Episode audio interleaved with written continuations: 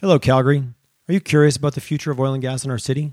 Join me as I sit down with an industry leading CEO as he shares his views on what we all need to do to ensure our future is something that we can all look forward to.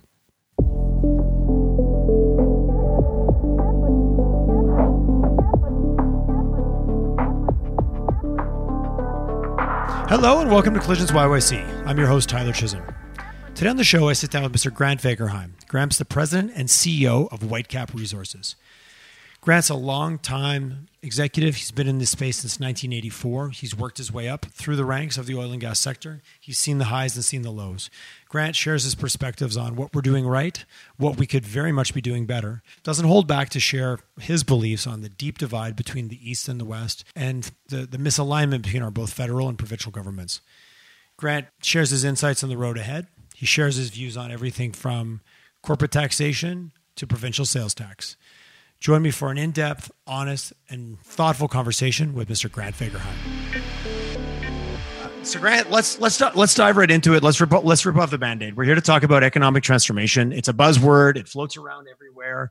As someone who is a you know a, I would say a voice in our in our community as the as the leader that you are. I've had the opportunity to sit around the table with you a few times and share your share your views and hear your opinions. And so maybe we'll start from that. Like you're if you're in it you're in it every day. You're in Calgary. Are you a Calgarian, Grant? Before I go too far down I'm the path, from small town small town Saskatchewan originally. Oh, nice. Uh, Estevan, Saskatchewan. Oh, Estevan. My wife had family. Uh, that's my wife's family. I think two or three generations ago. Uh, Estevan was one of their their key stops that comes up in in family conversations frequently. How long you been in Calgary? How long you been in Calgary? Yeah, so I arrived in Calgary in, in 1980 and, and uh, have enjoyed my entire time in this beautiful city um, since becoming a resident in, in 2080. Oh, nice. So, so, so the 80s uh, not being here, being maybe I'll be on. I was seven uh, at the time. Uh, what was the '80s like in Calgary? Because I've heard comparisons and like you know, whoa, man, it's the remember the, remember the '80s. Just the perspective of kind of what we're going through today, which we'll talk about. Comparisons or thoughts, or what's your viewpoint from what I've always been told, where those were the dark days? Uh, you know, from a from a storytelling perspective. Yeah, and I and I believe they were, but I wouldn't know that because I just came out as a, a university student. I had uh, mm, okay, chased the yeah, I chased the hockey dream, and and I started uh, working with a company by the name of Dome Petroleum back in 1983. And, and really, you're just on the massive learning curve at that particular time, similar right. to what our students are at this, at this time.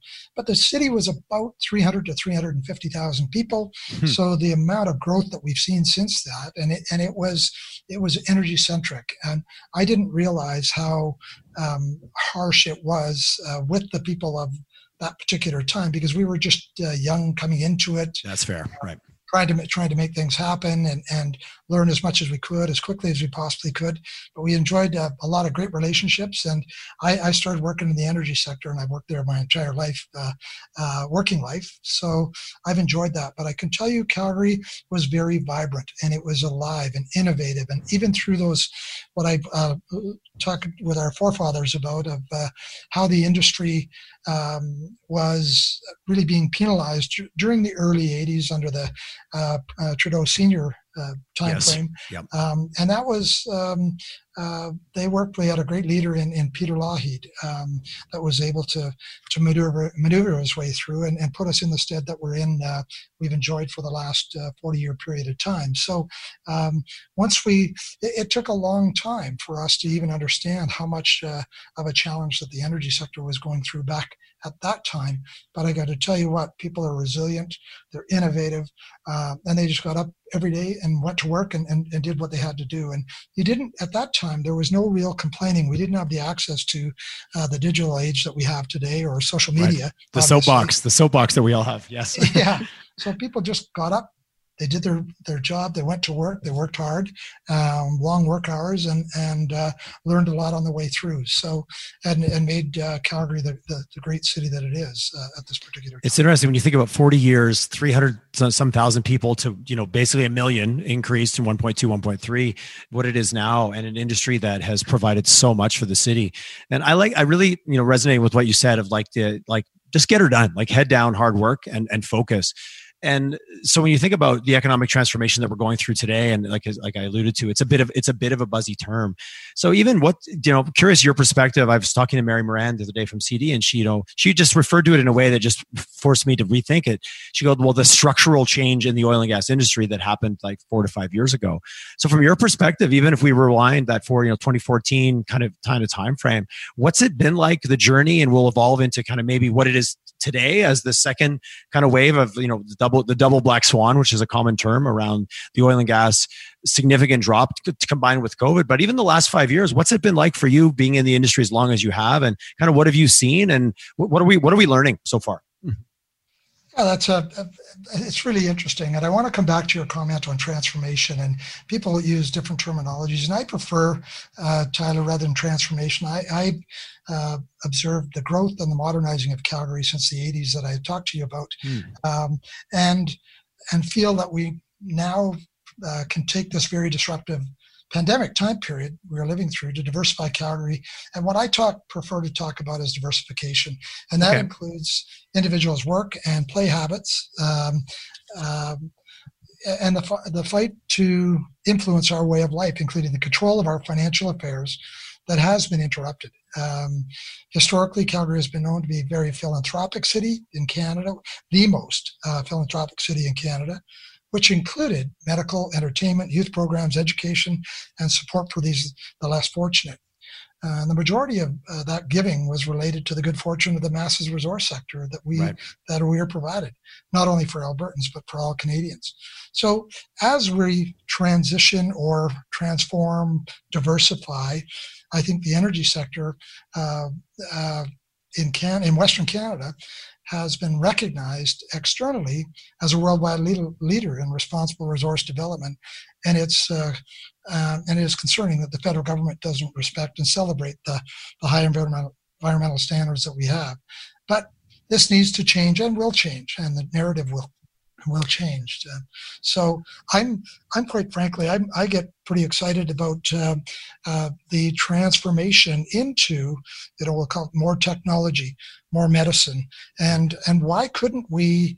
Um, why couldn't Alberta, Calgary, Alberta, uh, that why wouldn't it be a preferred technology center in Canada and perhaps the world? We have available office space, room for future expansion, both commercially and residentially.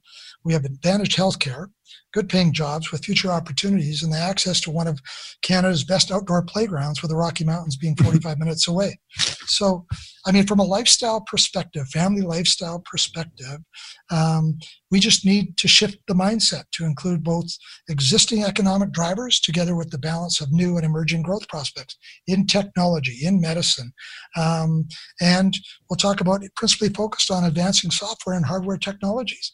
And I believe that we can, if we're accepting of all those, and this is going to be, it's, it's going to be on the backs of everyone, not just a few individuals. But I get, I can get very excited about what that looks like in, into the future.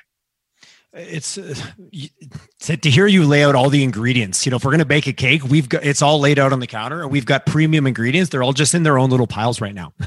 So it's that bringing them together that i think and that's a journey. It doesn't happen overnight. Something i want to circle back on and i think you and i've even been in the room in this with around this topic I'm going to be blunt. When when did the resource industry or the resource sector become the bad guy? And you know, I know that happens over generations, and it's been such a driver here and such a contributor locally and and nationally. You made that comment about the federal government and and the almost you know vi- vi- being vilified, our industry being vilified. I say "our" because I'm a proud Albertan. Uh, Any thoughts on that? I know that's a big that's a big broad one, but uh, I'm, I'm, a man a man with opinions. I'd be curious of your views of kind of you know I, I want to be blunt. Where did we go wrong, or how do we end up maybe where we are? Where is this? If you agree with one, you're against the other, and there isn't there isn't a sense of inclusion as I think there needs to be based on what you. I agree with what you just said. So what's interesting to us is when uh, this federal government came into power, um, and they started going down a path of uh, from a path of penalizing the energy space, which is mm-hmm. predominantly in Western Canada. So this is five, almost six years ago now, that not wanting to accept, and we all thought that that, that would change, that we could have intelligent, mindful conversations about how responsibly developed the resources in Western Canada and actually world leader in uh, resource development, not not just for the benefit of Westerners, but for the benefits of all Canadians. And we've seen all the discussions around equalization and stabilization and uh, etc. Um, and it, and it, it, has become, you know, Canada is very divided and polarized at this time as a result of the government policies and regional differ- differentiation. We've taken um, uh, a once very economically strong and financially stable nation and brought it to an underperforming and underloved nation by world investors and that is the challenge and that has that's evolutionary that is when your own governments don't support what you're attempting to do for the benefit of Canadians, um, they, they, want to vilify, as you as you've referenced, vilify um, the energy sector. I think that's incorrect. I think it's an incorrect behavior. We've tried. We had been trying for three to four year period of time to educate, to to take our our message as to what we do and how we do it in Western Canada, and why we're recognized worldwide uh, on the development side. Um, right now, we really have to bring back uh, uh, to include competitiveness, fiscal responsible behavior, with a willingness to be inclusive of technology advancements and the celebration of prosperity and job creation across our country. It's not just in this particular province or Saskatchewan, British Columbia, and and and it's challenging because our what I call our future leaders, our young uh, individuals that are uh, going to universities, etc., they should be provided this opportunity to, to participate and actually lead the charge moving forward. That's so, so I, I, like I like celebrate celebrate prosperity and success, you know, on a national level. And so, is it I guess curious. I'm, I want to dig in, and it's something we're not, probably not going to answer on this call today. But it's it feels it feels like that it's almost like picking an enemy and then and then showcasing that and making that the thing to be against. And we we live in such a society where to be for something means to be against something else versus just yeah no we need to look at things we need to look at it differently. Just that dialogue and that divisiveness between you know Eastern. I grew up in Eastern Canada, so I, I have family in Quebec, and it's amazing when I chat with them about the messaging that they hear versus my mom will say, "Hey, I heard this," or "This was in our local news." What's your version of it? And it is it feels like there's two completely different narratives being told on either side of the country. And i know that you and i are maybe going to solve that today but i do believe it's at the core of a lot of a lot of the challenges that we're dealing with with this alienation us versus them kind of thing that's going on that to me is completely detrimental to like national success. Mm-hmm. 100%. And that's where I believe if we're going to have, and this could be a time, what I consider this to be a time to to reshape this narrative and reshape uh, Canada. If if the federal government and everyone, all the constituents within our country, wouldn't this be a marvelous time to be inclusive of all potential opportunities in, in Canada? So this could be a time frame that they could use to unify Canada rather than further divide it. Yes. And we'll see the behavior that they they come forward with. At this particular time, we have just seen this divisiveness of of uh, it is the environment. I, I believe that it all has to work together. The economic, yes. what I call economic, environment, energy, and education. And it, it, you know, I call the four big E's that we all mm-hmm. have to bring bring those together um, for our future generations, uh, because we are on a path at this particular time, as we know, that the financial pro- prosperity of, of the country is at stake. We've got massive levels of debt that are going to have to be repaid, and it is unfortunate that the future generations are going to have to take on the low, a bigger load than they should have to take on. And if they do, then we should use energy to help solve that solve that equation. And that would be done by, in essence, getting our products to foreign markets to get yes. world prices. Yeah. So, so from my perspective, I don't think it's overly complicated, but it just means everyone has to stay, step back, take a breather, have a balanced approach to life and living um, and move forward and understand and be willing to understand um, you know what has taken place in, in the, the Canadian energy space and its contribution to the Canadian economy. I think that's one of the biggest gaps that until I moved to this province 20 years ago now, I didn't have that perspective. It, I didn't grow up around it. You, you know, price of gas at the pump was the, was your only relation to it and the mythical barrel of oil price that you see on the news. But as a, as an Easterner, which I was, or central Canada, more so with Quebec and Ontario, eh, that just wasn't presented. Do you think that, you know, do you see any, any, any, any inclinings right now or any things that give you optimism that this recent pandemic or this, you know, this universal reset button, I'm, th- I'm trying to refer to it very op- optimistically because I know people have been impacted negatively. Are you starting to see?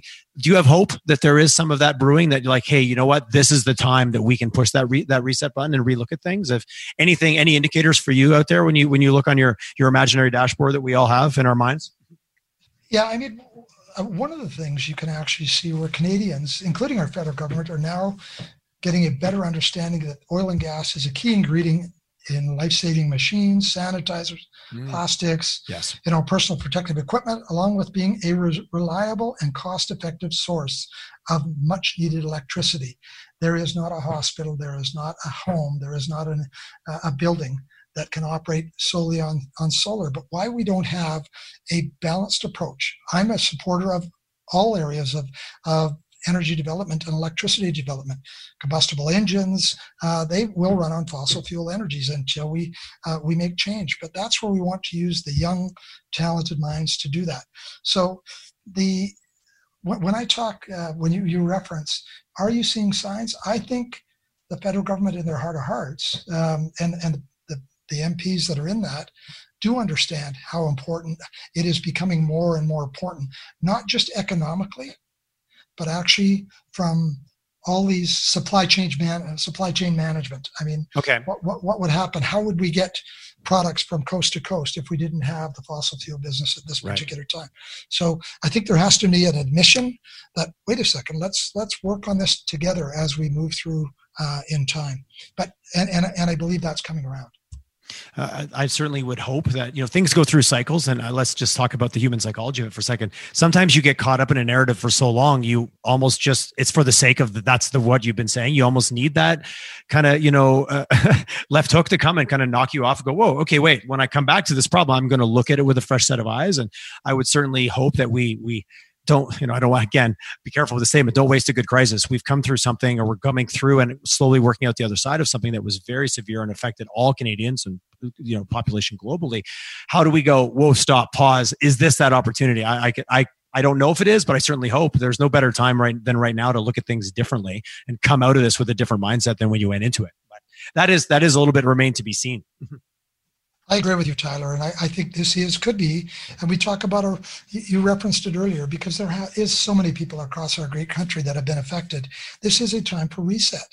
Let's reset all of our thought processes. Let's uh, how we think about Canada, how we think about being the inclusive nature of, of uh, uh, all of our products that we do have. I mean, we have to understand that we have the the energy sector as the third largest resource in the world, and if we produce it responsibly, it will from an environmental perspective, it will impact on the world, not just Canada, but the world at large. So overall, um, I, I, think you know the there there will be with the we're, we're fortunate that I, I must say we're fortunate um, in our provincial that we have the provincial leadership at this particular time that supports energy. Uh, that is Jason Kenney in Alberta and Scott Moe in, in, in Saskatchewan. We're fortunate.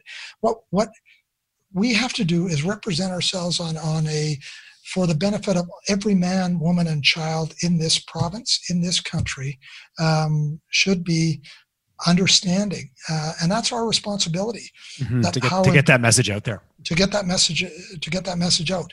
So, um, you know, we have huge improvements to make there as to uh, having people understand this. And as you mentioned, across Canada, not just in Alberta or Saskatchewan, or but it is in Ontario and Quebec, and mm-hmm. and uh, you know I, I think the uh, you know our Atlantic provinces uh, have a better understanding of that, and then we we move through the gap of uh, Quebec and Ontario. That that have more hydro, et cetera, and, and yes. don't understand what we deal with out here. So, um, anyway, uh, re- you would expect that reasonableness prevails. I'm not sure. Grant, that's a bold statement, my friend. but anyway, I, I, I, do I do think that that uh, um, you know that the provinces are probably going to have to take more responsibility for their own financial affairs and and uh, versus letting the federal government control all of that. Mm-hmm. And we'll see where that plays out as we move through time as well. Yeah, that's it. That's it. We could, I think we could have a whole episode just talking about that little window that you just kind of peeked into with that with that comment of what is provincial versus federal and who who has influence versus control and you know who should be responsible for inside their own borders. And that's a growing up in Quebec that that was a very polarizing question through my youth, and so I, that has an interesting spot for me when those conversations start up. But it, it's more to look at what's driving us to have those type of conversations and what's frustrating people to a point that they're willing to talk about things at maybe at, at more of an extreme position. Like some, it is cause and effect to a, to, to a certain degree.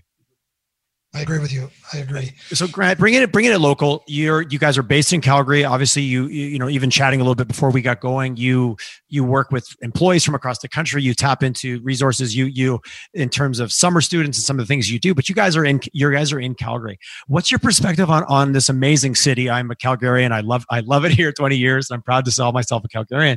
But this city's got some challenges. You mentioned we've got tons of office space, which is an advantage and a, and a value proposition, but it's also a little bit of a boat anchor. Some sometimes, depending who you talk to. We've got an industry that's been disrupted, people out of work, but yet it's still this amazing, incredibly. When I look out my window, there's nothing. It's a beautiful place to live. Curious on your views of how you see things for Calgary unfolding over over the next few years. As you know, it's all tied to it's all tied to energy. But what so what are your viewpoints, and maybe where are we also getting in our own way? Maybe where can we could we do better as a city? I think some of the key indicators of, of uh, Calgary and Alberta um, is what I would look for is it is about attitude firstly. I think mm-hmm. the positive attitude, the innovative attitude that, you know, that never say die, uh, that Westerners have, have, yep. have, come to come to know.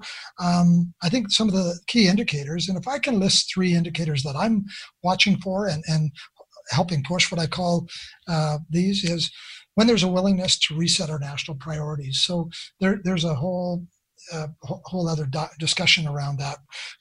When we come out of this, uh, you know, very challenging environment, uh, pandemic environment, um, will there be a willingness uh, to reset the national priorities with the federal government as well as each province within our confederation? So that's one point. The secondly, uh, when we get a more pronounced improvement on the post-COVID environment, energy supply demand picture, which in turn will lead to more energy-related resource company service company, and banking related jobs, yes. as well as the growth in consumer spending, along with domestic and international travel. Secondly, thirdly, when we start to see small businesses open and grow their cash generating practices, which will in mm. turn provide additional job opportunities. Those are the, the entities that we have to be most concerned with today are the small energy, not small energy, but small businesses, uh, mm-hmm. you know, consumer, t- tourism. Uh, those are the ones that we have to open up to, and that's why they. The sooner we can get the economic engine moving again, yes. the better we're going to be. Because Alberta, uh, we've talked about this a, a, lot. We will lead. Um, and, and be one of the leaders in this very difficult debt position that the country is in uh, after this crisis. So um, it is important for us to, you know, think forward into technology and what can happen and and how we could attract more people. I, I think Jason Kenney, when I hear him talk about uh, reducing corporate taxes, um, that is for the benefit of not corporates. That is for the benefit of job creation strategies. And that's where I believe the federal government will go as well. We're talking about job creation strategies at all levels, but driven. Let's keep the young, smart, talented minds in place and, and uh, have the ability to gain employment and, and, and advance our province. So, which will be carried forward through to the rest of, of, of, our country. And quickly, you can get very excited about that and optimistic about that. Yes. That doesn't that doesn't mean that you walk away uh, from the, the energy sector because it is going to be a key driver both from job creation strategy but from a financial um, uh, independence perspective for our country as well as as it, as it always as it has been. You know that that's not a that's not a that's not a prediction. That is just a, that's a, you know history history history can repeat itself if if we allow it to i think is what what i hear or certainly my position around that. Uh, you i heard you say and uh, you know tax reductions for companies which to stimulate job growth. What do you see in terms of are we looking at a provincial sales tax? Are we looking at increase? Like there's a significant amount of debt. You know, the number I think is you know up in the 150 billion range. Last time I looked, or last article I read about it, like federally. What does that look like down the road? Any any thoughts, or is we're all prophesizing about the future? Like that money has to come from somewhere, and like where is that tax? Like where's that burden going to fall? Any any thoughts or perspectives on that from your your viewpoint? I, I, do, and, and this is certainly not not inside the fence of, of our provincial government, um, right, or the or the federal government. But what I can talk about is, I would be accepting personally of a small uh, provincial sales tax. I would go to a provincial sales tax before I would start to go down a path of uh, individual taxes, increasing individual taxes. I do think that getting people back to work, getting is going to be critically important, and having them.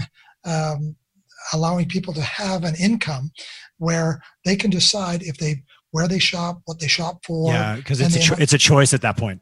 that's a choice. So uh, versus a, a a government invoked uh, tax. You look at there's a, there's other things. I look at. Um, I think that the uh, provincial government should be considering bringing back their their own uh, pension plans.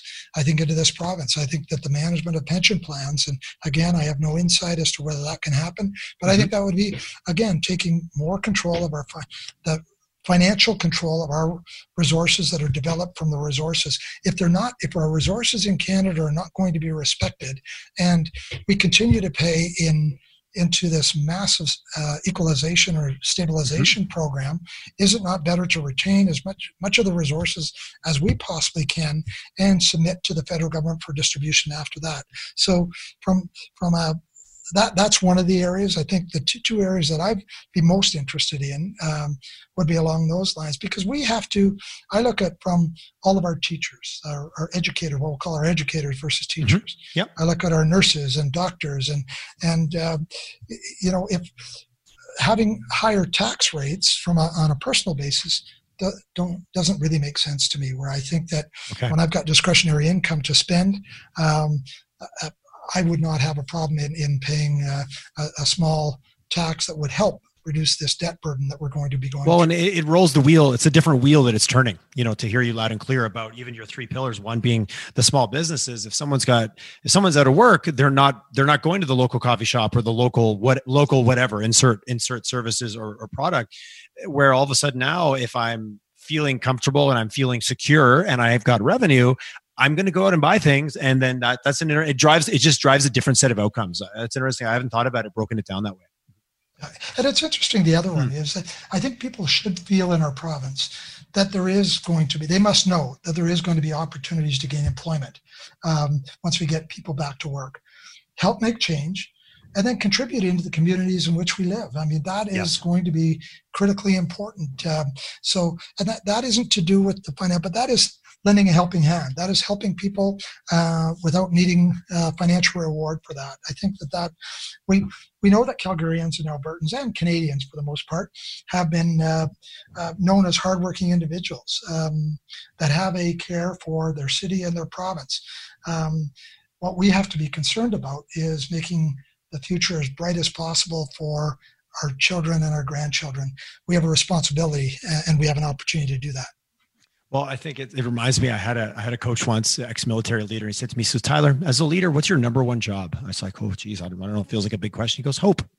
If you don't create hope in the people around you, how they're ever going to believe that the future is going to be better than the past? And that's what we all want to work towards. And it sounds so simple when you hear it blown up, but that leadership is that that hope for hope things will be better than they were yesterday. You know, I think that all that's a, that feels like a common you know human trait you know that that hope uh, your comment on hope I, I have to relate to this i had a, a coach back when i was a, a, young gun that hope hope can definitely defeat fear um, yes it can so, yes so Hey, maybe who knows? It's Calgary. We probably had the same coach. You never know.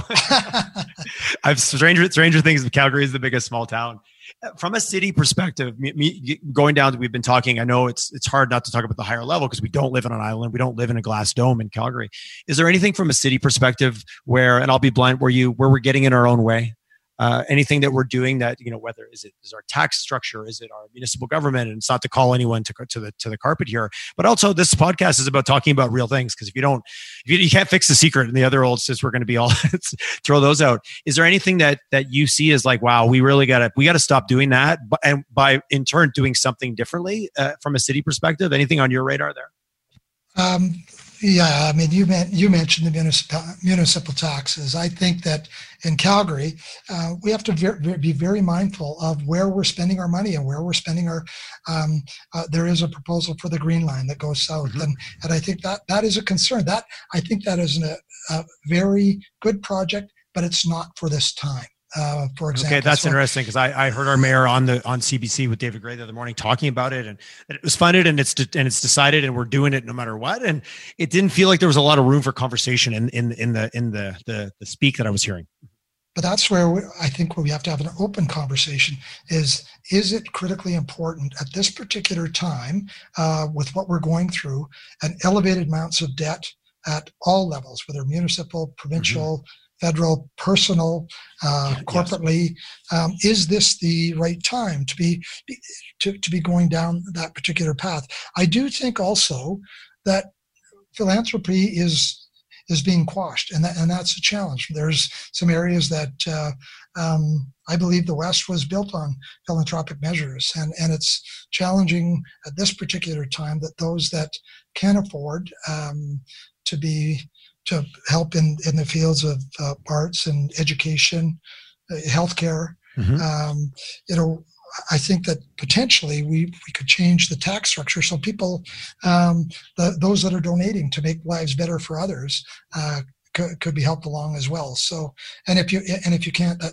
that's fine as well. People are going to do what they have to do. But I think when we talk about this municipality, um, Calgary is a wonderful city you know, we've tried to what we'll call urbanize it, bring people down into the downtown core. Mm-hmm. Um, and now you find maybe through this COVID that people will want to move out of the downtown core from a distancing perspective. So, uh, yeah, I was reading about some future trends of like the trend to move inner city, and now all of a sudden they're projecting some trends that people want to be out. It's interesting how quickly that can that changed in a matter of weeks, really. Right, and and so therefore, with that, I think that you can uh, listen to what the people are wanting to do, and and you, um, you know, that values for properties and assets and things like that. Let's let's take a step back, understand that that um, we're trying to drive people into the inner core from a you know what I'll call a consumer spending perspective, mm-hmm. but that maybe not a lifestyle perspective. Ah, that's interesting. And uh, again, so many things being affected, and you know that that this new future that we're all looking at, and what what is it going to be? And you know, I think you touched on it. When people's beliefs change, then that's when like you know that's where they spend differently, they act differently, and like something like this is a is a belief shifting experience that we've all just been through, and we're continuing to go through. It's like I don't want to speak to about it's over. We're we're working our way through.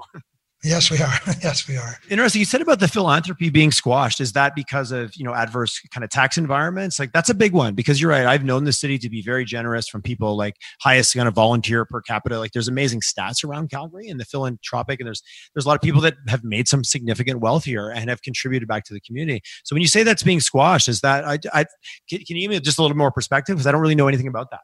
Yeah, the act of giving. Sorry, I should say the act of giving in this environment when, okay. um, and, and it it goes back to number one. We, we were talking about hope and fear earlier. Mm-hmm, um, yes. When people for fear actually for their own financial um, well being, mm-hmm. um, and then the areas that they've created the wealth from, which is historically in Western Canada has been through the energy patch, and it's not being respected or celebrated at the federal level people just they shut down and, yeah, and say, well, yeah. wait a second. You take, you take, so, your toys and go home, right? yeah. So that's what, and we can bring that back. I mean, that's a, that's a, just a change in attitude. And when I, I say, okay, being, yeah, so it's not, not as though that from an any tax perspective or a tax driven uh, incentive, it's really okay. just, it's an, it's an attitude to say, listen, um, if you, if you don't respect what we've done and the contributions we've made to the Canadian economy and, and for the betterment of all Canadians, then why should we continue to support uh, you, in essence, who should be building hospitals and schools and mm-hmm. art centers and, and recreation centers? Uh, that's your responsibility. I, I think um, uh, people have just kind of stood down for the mo- for the most part. It's it's been reduced for sure. Well, I think it's very powerful to like what you said. We can talk about governments, we can talk about federal, provincial, uh, tax regimes. Well, at the end of the day, we're still a, a, a, group of humans having an experience, and if people don't feel appreciated or valued, that has a negative impact. Like you know, it, it doesn't have to be any more complicated than that. To your point, but also that's that's also very fixable. I would say. I agree. I, I agree with you. Uh, I think it is very very fixable. Yes. Well, hey, I, I, choose to be optimistic. I've certainly I know you well enough to know that you're always looking at the future in a positive way, while simultaneously not over overshadowing that we have some real challenges, and if we don't, everything has everything has consequences. And I, I, I joke with my wife, I'm too young to say remember the good old days. Yeah. I'm like, no, that is not acceptable. I refuse. I, I, I, I, refuse to say that. So uh, you mentioned your you three indicators. You mentioned the four E's. I appreciate some of the some of the things you brought up. When you look at the city specifically, is there anything on your Calgary dashboard that's like, hey, you know, when our downtown real uh, you know space gets to this, or when we've got X amount of you know, maybe we would even talk about the startup community a little bit. Uh, that you know, technology and a lot of the companies that are broiling around right now, small, medium, Series A, Series B's in the startup space. What's your what's your optics on that for the city? And you said, you know, all these different things going forward. Any indicators around the startup environments and those ecosystems in Calgary that you pay attention to? Yeah, I, I, it comes back to the real estate, the available real estate that is very, very good space in in what we'll call the the, the core of the of the mm-hmm. city.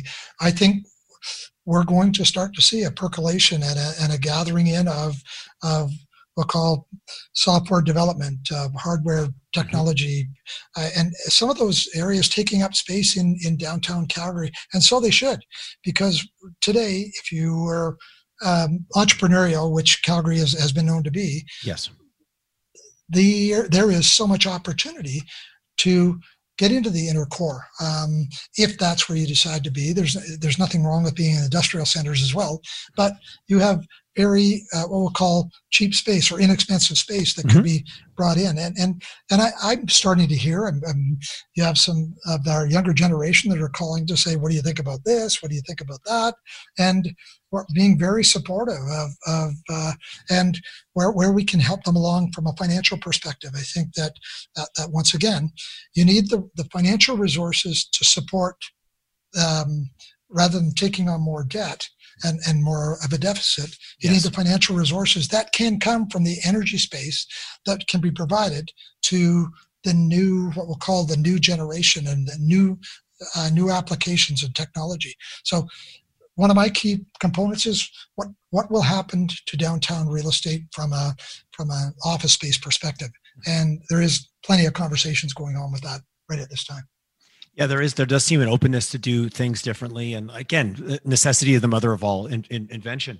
For yourselves as an organization, just making it making it real. Like, how much do you guys have um, mechanisms in place? And I've talked to a lot of startups, and they like sometimes it's challenging to partner with established companies, or there's risk. And you know, I've also heard though very positively. I had a, a gentleman on from Suncor a couple weeks ago, Mr. Ed Ma, and he shared about some of the programs they have that it, it's all about innovation. It's all about partnering with and finding ways to look at things differently. So, as an organization like Whitecap, do you guys have mechanisms in place or vehicles in place where you have kind of an open door for for innovative ideas that might come from maybe different places than they traditionally would?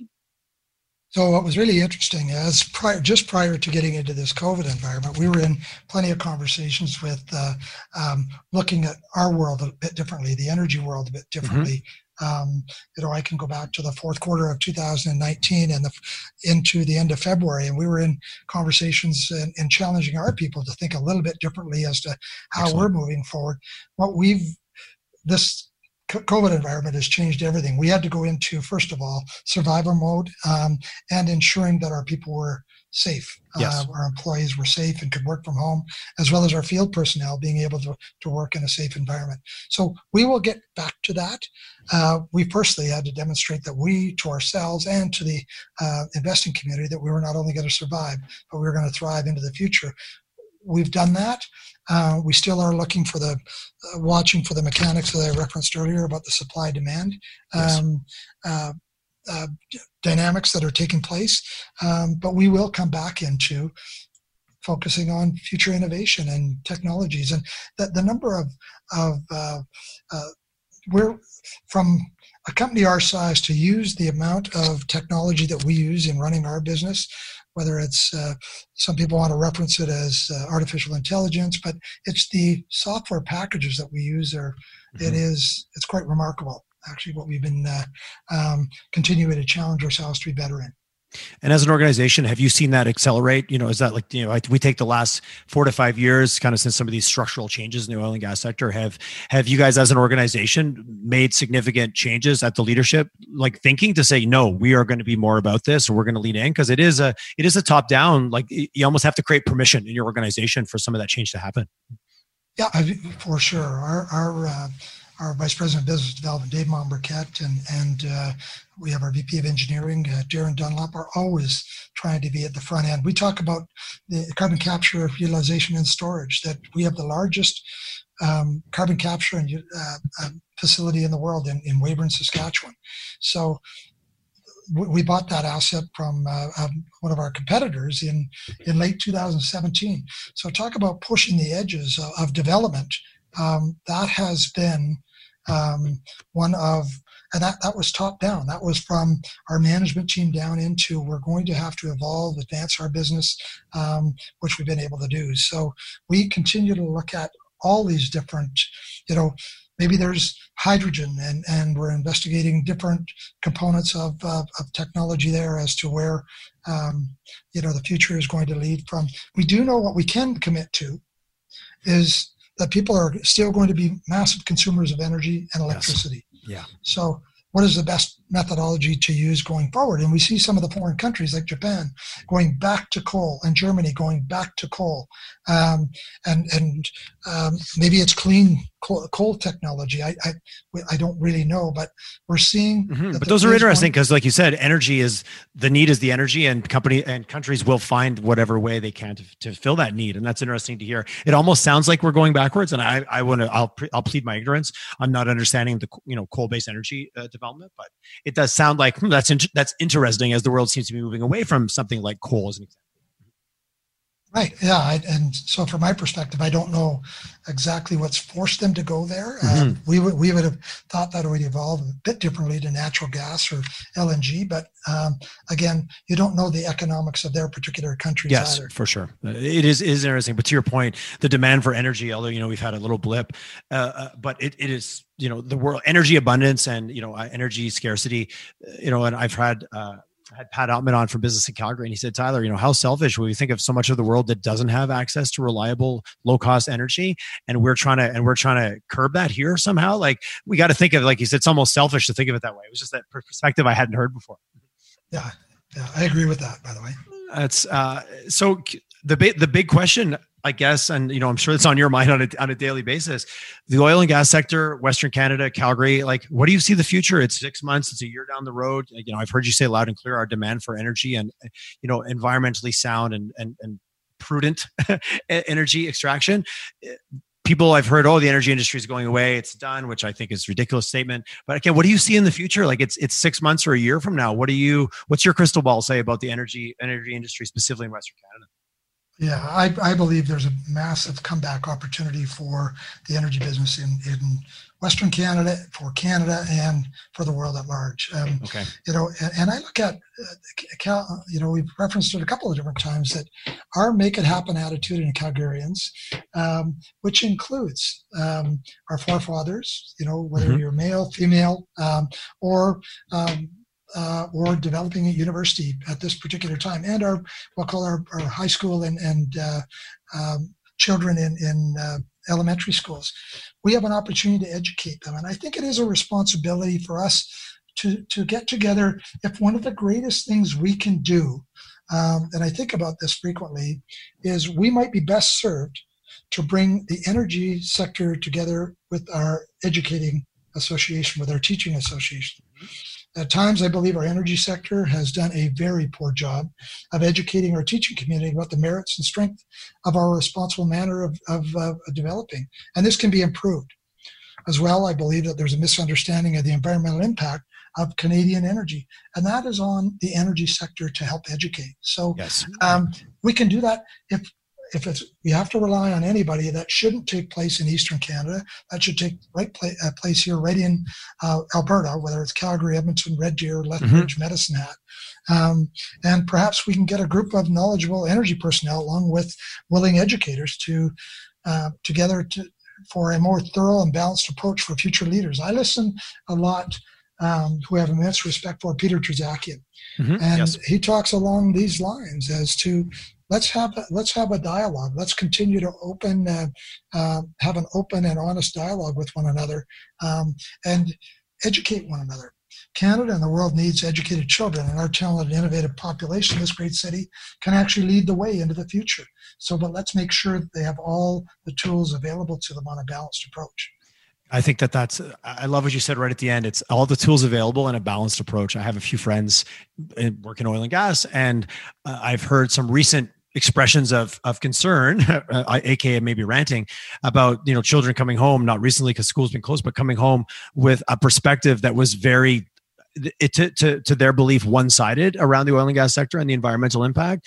And there was a very big concern like this is this is how we make our living. This is the industry that we've chosen to be in and we believe it has positive impact. Be it our children are coming home being given a completely different storyline that was very negative towards oil and gas. So i've i've heard some fired up i'll be i'll be very candid some fired up friends of mine that were not uh, yeah they were not accepting of, of, the message that was being delivered because it wasn't balanced it was one perspective and not and not a positive perspective for western canada I agree. And that's that's scary. That's that is you're right. I, I like what you said. You got to look at the whole value chain from our most senior, you know, the founding fathers, all the way down to the youth, the youth today, the the, the pre high school, or right up to the individuals you have in your summer programs. Correct. Oh, Grant, I appreciate that. Uh, uh, it's Grant. It sounds easy when we just lay it out. You know, if we just do this, this, and this, the world will the world will get get itself realigned. But you and I both know, unfortunately, it never seems to be that easy. no, that's exactly right. So, uh, no, I Grant, I really, I really appreciate your perspective, your candor, as always. Every time I've chatted with you, I've always been, uh, you know, very I've always left with a new way of thinking about something, and that to me is the highest highest compliment I can give someone. Like, wow, you know what? I didn't think about that that way until I heard you talk about it. And I think you've really done that today on this episode in, in spades. So thanks for your honesty and your candor and being as invested and knowledgeable about the situation as, as you are. It's it's awesome. I really really really appreciate it. Thanks very much for having me on, Tyler. I appreciate it. Uh, too, you taking the time and interest to to have a discussion, an open and frank conversation with uh, some of the key components of not just Calgary, but Alberta, but Canada and the world at large it's only you know good old fashioned chat. Sometimes you just got to sit down and talk about it. There's real there's really no other way, and uh, you got to go. There's no you can't go around. You have to go through, and a conversation is the best place to start in my mind for sure. I agree. Grant, what's the best play? What's the best way for someone? Is it I'm sitting on your website right now, which is not a traditional oil and gas website, and maybe that's being a little bit close minded on my side, but the the ticker number is secondary to your CO2 sequestered year to date number. So kudos to you on that one. Like the, certainly the thing that draws attention. So if anyone wants to learn more, I definitely recommend go check out Whitecap Resources.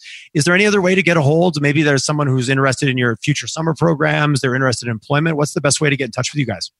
So it's really just to make contact through our, our, our website. We have uh, we're always willing to take on conversations. We want uh, what I call we call it future stars and future leaders uh, nice. to have an open forum to dialogue. We we work actively with Canada Action. We have a, a young individual, a university uh, graduate, a couple of years ago that works closely with the university programs across Canada, educating people on the benefits and uh, a more balanced approach relative to energy.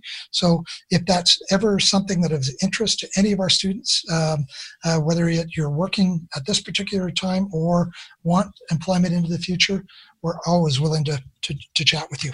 That's awesome. That's and I encourage everybody like just reach out. It's a it is amazing, and I think you've touched on it. Just the the openness and the willingness to help each other, and not, not just in Calgary anywhere, but uh, reach out to people. Just ask. It's amazing who's willing to help. I, I would say just about everybody is willing to help if you ask.